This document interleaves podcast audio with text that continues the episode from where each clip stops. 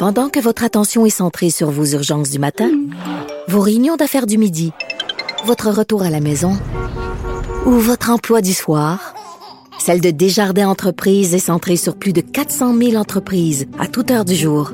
Grâce à notre connaissance des secteurs d'activité et à notre accompagnement spécialisé, nous aidons les entrepreneurs à relever chaque défi pour qu'ils puissent rester centrés sur ce qui compte, le développement de leur entreprise.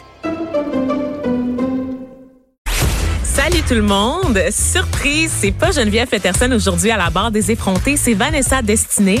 Euh, oui, je suis de retour en fait pour un remplacement impromptu, mais n'ayez crainte, euh, tout va bien aller au cours de l'émission. Euh, émission euh, d'ailleurs qu'on peut qualifier de spéciale puisqu'on a choisi de la consacrer entièrement à la crise entourant la COVID-19.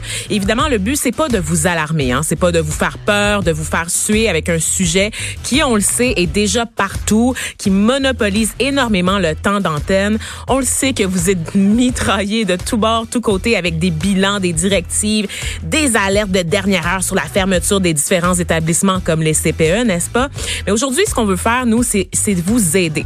On a décidé d'axer euh, l'émission sur le côté service un petit peu. On va notamment parler à Mathieu Montarou, euh, qui est consultant en préparation d'urgence, un prepper pour les initiés. On va aussi jaser avec Éric Lallier, qui est avocat spécialisé en droit du travail, pour parler des droits des obligations des employeurs et des employés dans les circonstances. On va également s'intéresser aux répercussions de la crise sur l'économie, sur le milieu de la culture et même sur nos rapports interpersonnels. Donc, à travers tout ça, on va aussi trouver un moment euh, pour parler de résilience, hein, se donner des trucs là, pour traverser euh, ce qu'on pourrait qualifier d'épreuve, je pense, rendu là. Et très important, on aura également euh, la mairesse Plante, donc Valérie Plante, je suis très contente de vous l'annoncer, qui a réussi à faire un trou dans son horaire qu'on devine assez chargé faire le point avec nous sur la situation dans la métropole. Mais avant de se rendre là, on va retrouver Geneviève Peterson. Oui, oui. Geneviève qui est au bout du fil avec nous pour nous faire une petite mise à jour concernant son état de santé. Alors pour ceux qui la suivent sur les réseaux sociaux, vous êtes déjà au courant, mais pour les autres, je dis tout de suite, ne vous inquiétez pas. Pour l'instant, il est pas mal juste question d'un nez qui coule.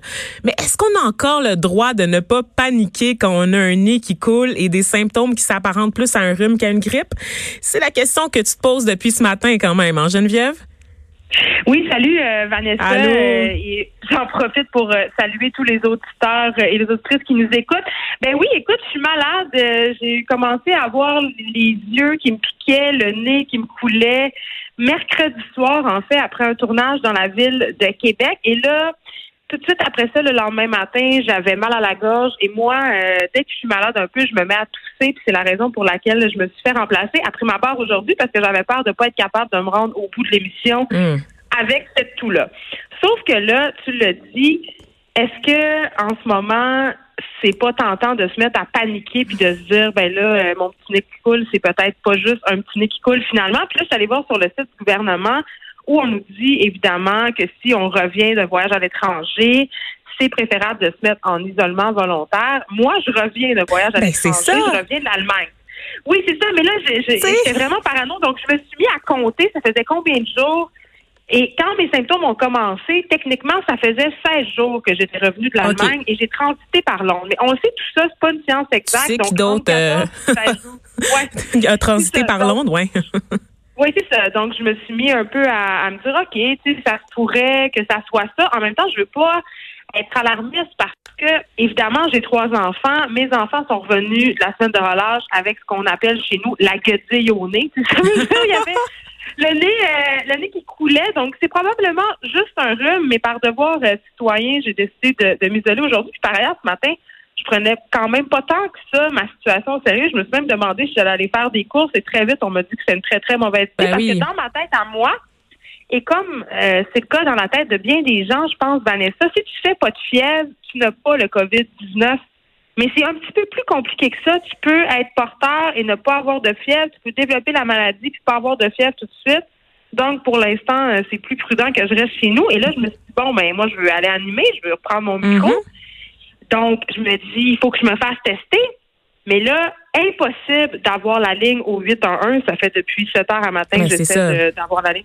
La ligne qui est évidemment débordée, là, on le comprend là, avec les, les demandes d'un peu partout parce que les directives changent. On constate aussi que les symptômes que tu décrivais tout à l'heure, ben c'est pas une science exacte non plus. Tu sais, le, le, le virus est tellement nouveau qu'on peut pas déterminer avec précision c'est quoi exactement les symptômes. Tu sais, on se base sur quelques cas étudiés, mais on peut pas on peut pas généraliser. Et on sait que beaucoup de gens sont asymptomatiques en fait, ne présentent aucun symptôme. Surtout quand on est jeune, on est en bonne santé, ça devient plus difficile à déceler. Donc, euh, un vent de panique vraiment là, qui, qui souffle sur, euh, sur nos institutions, évidemment. Puis là, en même temps, je me disais aussi, puis c'est un truc auquel j'avais pas tellement pensé. On est beaucoup dans le moi-je hein, quand il arrive une mm-hmm. situation comme ça. On le voit, les gens sont littéralement en train de dévaliser les épiceries, les grandes surfaces. Les gens font des provisions. Mais les gens aussi se disent, puis avec raison, parce qu'il faut quand même le rappeler, là, même si on est atteint de COVID-19, les chances pour qu'on développe des complications sont quand même minimes. Mais il faut arrêter de seulement penser à soi. C'est-à-dire, moi, ça peut en ce moment que j'aille le COVID-19. C'est une possibilité. Elle est là, cette possibilité-là. Mais le risque, il est plus grand pour les autres qui pourraient être en contact avec moi. Si je croise, par exemple, des personnes qui ont un système immunitaire plus faible, des personnes immunosupprimées, des personnes âgées, on le sait, qui sont vraiment vulnérables à ce virus-là. Mhm. C'est ça aussi. Je pense que c'est ça qu'il faut garder en tête aussi parce que les gens ils sont ils ont tendance à, ramener ça à ben eux, à, essayer de se rassurer en disant écoutez, euh, si je le pogne, c'est pas grave, je vais survivre, mais il faut penser aux autres. Donc c'est la raison pour laquelle je suis chez nous aujourd'hui. Impossible, comme je dis, d'avoir un rendez-vous au 8 heures. Et là, j'ai plus rien dans mon frigidaire en ce oh. moment, j'ai pas grand chose. Et là, je vais tout à l'heure si tu veux. c'est drôle de porter euh, de la bouffe, mais je me disais, je vais aller à l'épicerie, mais là, mauvaise idée encore. J'essaie de faire mon épicerie en ligne. Impossible. Ah les sites web d'épicerie qui font l'épicerie en ligne en ce moment éprouvent des difficultés parce ben qu'il y a un achalandage. Oui, donc c'est un peu impossible. Alors tout est littéralement en train de cracher, comme on dit en bon français, autour de nous. Rien pour ben rassurer le public. Je me dis, il me restera juste Netflix, euh, Club Illico, puis tout.tv pour me divertir. De l'amour et de l'eau fraîche et du Netflix, pas mal, là, Geneviève. C'est tout ce dont on a besoin pour passer à travers de cette crise-là. Euh, dis-moi, ma chère, est-ce que tu en as un peu parlé à tes enfants? Euh, parce que j'écoutais notre collègue Sophie en glisser un mot sur la façon d'aborder la crise avec les enfants. Et moi, je sais pas, là, j'ai pas suivi tout à fait parce que maintenant que je suis pigiste, je passe beaucoup plus de temps à la maison. Fait que je me suis un peu détachée euh, de des réseaux sociaux puis des nouvelles. Je me suis désabonnée des alertes aussi parce que je considère que c'est de nous faire vivre un stress qu'on n'a pas besoin de vivre. Là. on est déjà tous très très anxieux, très angoissés par la situation. Donc d'être bombardé d'énormément d'informations dont je ne saurais pas quoi faire avec, j'ai décidé de me de me délester de ça. Mais moi j'ai personne à ma charge. J'ai pas d'enfants justement. Toi comment tu vis ben, ça? Ben là, mes enfants, ils sont avec leur père en ce moment mhm. euh, parce qu'évidemment, je suis malade et on sait pas qu'est-ce que j'ai. Mhm. Donc, euh, mais il était, c'était un, quand même un curieux hasard. Euh, je t'en garde partagé, donc ils étaient déjà chez leur père et là, on a annoncé deux semaines de fermeture ben d'école tantôt. Là, ça sera un casse-tête pour bien des parents. Moi, j'ai la chance d'avoir ma mère qui peut venir chercher mes enfants et les amener chez elle en son sanglier pendant les 15 jours que ça va durer. Donc, ça serait ça pour moi. Mais là, il y a des parents qui commencent à s'organiser. J'ai vu des pages d'école primaire, Facebook privé se créer. Il y a des parents qui organisent des rondes de garde. Il y a des parents, justement, qui essaient de pallier au fait que les, garderies aussi vont être fermées. Je voyais ça passer, puis je me disais, c'est cool parce que dans les pires moments comme ça, la solidarité citoyenne se manifeste, puis il y a quelque chose de beau là-dedans. En même temps, je ne sais pas si c'est la meilleure solution de regrouper les enfants tous ensemble quand on sait à quel point les enfants sont promiscueux. Là. Donc, j'étais un peu mi mes raisins par rapport à ce type d'initiative-là. Et je veux juste mais c'est clair que ça va être un casse-tête pour les gens qui ont des, personnes à charge. Absolument. c'est bien entendu, mais le gouvernement, quand même, euh, se fait rassurant. Euh, Justin Trudeau vient d'annoncer que il ne veut pas qu'aucun Canadien se sente dans l'obligation de se présenter au travail parce que pour les travailleurs autonomes, c'est gens précaires. Ben oui, et on se demande, euh, on le sait, il y a un Québécois sur deux qui vit paye par paye. Donc, il y a bien des gens en ce moment qui ont un stress financier en plus d'un stress par rapport à leur santé et le gouvernement, par rapport à ça, se fait rassurant, dit on va débloquer de l'aide, vous n'êtes pas seul, mais si c'est comme les inondations, on va attendre longtemps. On va attendre très, très, très longtemps. Ben il faudrait quasiment qu'ils virent de l'argent tout de suite.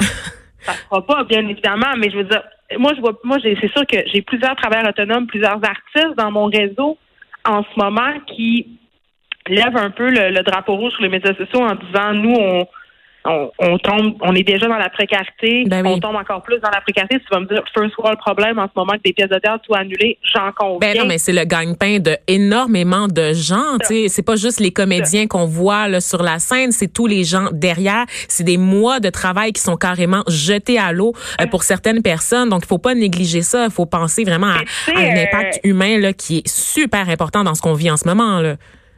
Notre collaboratrice Alix Dufresne, Ah. qui vient régulièrement à l'émission. euh, Comment l'oublier? Et- oui, elle allait présenter son spectacle Eden Paradise en France dans deux semaines et là, ça n'aura pas lieu. C'est des mois de travail, c'est des salles bouquées, c'est des pertes financières immenses. Donc, ça touche vraiment très, très directement toutes les personnes qui ont des emplois précaires. Là, je parle des artistes, mais des personnes de l'industrie touristique aussi. Ben oui, et même... euh. Même Ben oui. des, des petits entrepreneurs, en fait, je voyais beaucoup d'appels sur les réseaux sociaux. Il y a un article d'ailleurs écrit par notre collègue Mélodie, Mélodie pardon, Lamoureux euh, pour Silo 57 qui appelle les citoyens à, à acheter local pour encourager des gens qui vont devoir se serrer la ceinture, euh, qui vont devoir accuser des pertes importantes au cours des prochains jours euh, parce Ouais. que ben, les gens vont déserter les commerces, tu sais, donc des, des petits entrepreneurs, moi, il y des a- petits commerces là, dans Ouais. notre environnement immédiat, de les soutenir un peu à travers ça. Je trouve ça intéressant ce que tu dis, euh, soulever le point de l'achat local, parce que je disais ce matin dans ma chronique du Journal de Montréal, on est en train d'expérimenter les limites de la mondialisation. Hmm. On se rend compte en ce moment qu'on est dépendant comme pays à la productivité à l'international. Et peut-être que ça sera l'occasion d'avoir une prise de conscience collective, à savoir c'est important de déployer les choses chez nous, c'est important de fabriquer les choses chez nous, c'est important aussi d'acheter chez nous pour protéger cette économie-là. Tu sais, en ce moment, les pertes économiques sont mirobolantes, ça n'a aucun sens. Les gens qui ont de l'argent en bourse depuis hier, Ben oui. c'est des pertes absolument incroyables.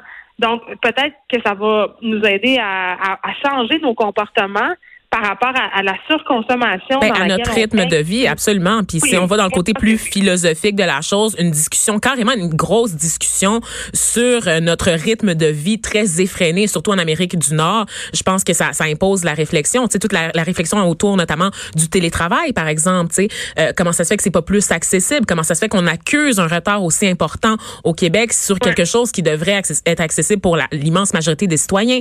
Euh, même les besoins aussi qui se transforment parce que je voyais beaucoup de gens euh, euh, insister sur l'importance d'avoir une connexion Internet dans des cas comme ça. Là, quand tu peux pas aller au travail, quand tu peux pas te déplacer, si la ville se met en quarantaine du jour au lendemain, euh, euh, l'importance d'avoir des moyens de communication, ça passe par l'Internet, ça passe par un, un système qui est garanti pour tous les citoyens. Et à, à ce jour, ça ne l'est pas encore au pays et même au Québec. Tu sais, je veux dire, il y a quelque chose quand même là. Ben, je pense qu'on est en train d'expérimenter euh, les limites du système capitaliste. C'est peut-être une bonne chose un peu de remettre certaines pratiques qu'on tient pour acquises euh, en question. Mais euh, ça demeure quand même excessivement inquiétant. Moi-même, euh, j'étais la première à dire euh, bon, paniquons pas, ça va être comme le H1N1, il y aura Mhm. éphémère, mais force est d'admettre qu'en ce moment, la situation est quand même assez inquiétante. Tu parlais de villes mises en quarantaine. J'ai envie de dire aux gens, parce que là, ça n'a aucun sens. Les étals des épiceries sont vidés, les gens sont agressifs, euh, se battent pour du papier de toilette. Juste un petit rappel, là, dans beaucoup de pays du monde, le papier de toilette n'existe pas. Juste vous dire, là, ça se peut vous torcher autrement, la gang. OK? Je vous laisse là, là-dessus. Vous êtes assez imaginatifs. C'est excellent. Euh, Mettons, en temps de pandémie, là, va t'acheter du riz, va t'acheter des lentilles, puis laisse faire le papier de toilette, Ginette. Oui, ben, on va on va en parler. Je suis contente que tu nous lances là-dessus parce qu'on va se laisser toi et moi, Geneviève, tu vas pouvoir aller te reposer un petit peu. Mais au retour de la pause, on va parler avec Mathieu Montarou, là, qui est consultant en préparation d'urgence. Il va justement nous donner quelques trucs là, euh, pour faire face là, à une pandémie euh, sur les questions du ravitaillement. Donc merci beaucoup Geneviève d'avoir pris quelques instants là, pour euh, discuter avec nous. On espère que tu vas bien, puis on espère te retrouver bientôt. Sinon, euh, oublie pas de te ménager, de rester à la maison. Je m'en vais, euh, je m'en vais euh, me vautrer dans mon divan puis regarder la télé toute Écoute Love is Blind. C'est vraiment la meilleure série sur Netflix en, euh, Netflix en ce moment. J'adore. Au revoir. On va pouvoir commenter après. Bye.